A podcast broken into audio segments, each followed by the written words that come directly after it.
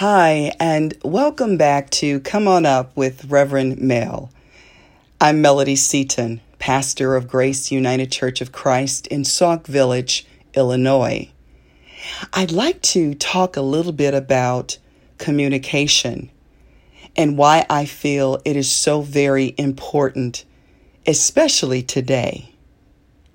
Let me start off by telling you a story of a man this man used to walk around all day saying, It ain't right.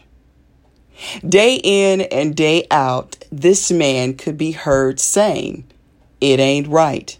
It ain't right. People would just scurry past him. You know, some would wonder if he was a little off, and others were concerned that maybe somehow he had been hurt. But no one ever inquired as to why he walked around all day saying it ain't right. But one day, someone got bold enough to be able to ask the question. They said to the man, Why do you always walk around saying it ain't right? The man looked them in the eye and said, If I don't say it, they'll try and make me think it is. It ain't right. There are just some things that ain't right. They might be in your home, in your community, on your job. And probably they are enhanced by things going on in our world. There are days it seems that the killings, racism, misogyny, human trafficking, xenophobia, homophobia, pure evil, just to name a few, have spiraled out of control. But I have found that sometimes things have to spiral out of control before they can get better. For far too long, things have been swept under the rug. People have been mouthing things they don't mean or understand. Folks just wanting to get along so they don't tell you how you really make them feel. For far too long, money has been passed around in exchange for silence. And some churches have seen evil, allowed evil, and spoken evil just to be large and in charge. And some of our politicians have not only allowed power to go to their heads, but their hearts as well.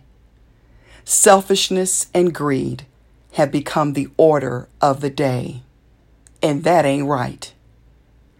But right now, I believe we have the power to do something different. I refer you to Warren Buffett, the third richest man in the world. When Mr. Buffett was asked to address millennials and tell them what the key to success was, he said one word communication. Communication.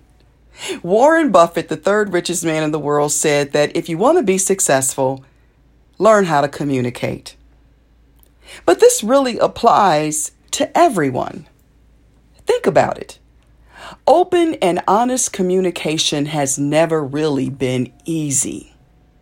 And with the onset of social media, it has, it has become even more problematic.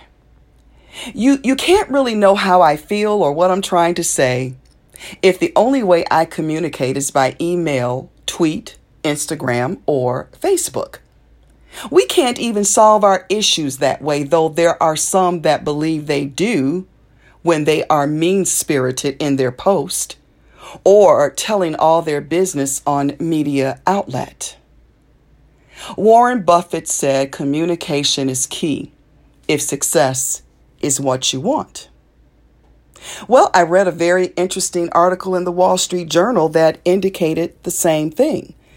Only this one was in reference to marriage. The article entitled The Math behind successful relationships was about a study created by a mathematician and a psychologist to measure marital success. They surveyed over 100 couples that were either engaged or newly wed. The couples had to face each other, and they engaged in three 15 minute conversations on various topics. While they were talking, numeric values were assigned to the emotions expressed. When negative emotions came up, they were given a negative value.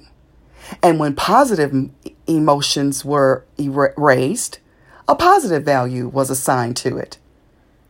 The couples that scored the lowest found it very, very difficult, and I quote, to appreciate what the other one was thinking. It has been my experience that this usually happens because we don't know that communication requires speaking, listening, and understanding. I mention all this because one of the things I believe might help us move to a home, community, job, and world where things are right is if we learn better communication skills. Signing off, Reverend Mel.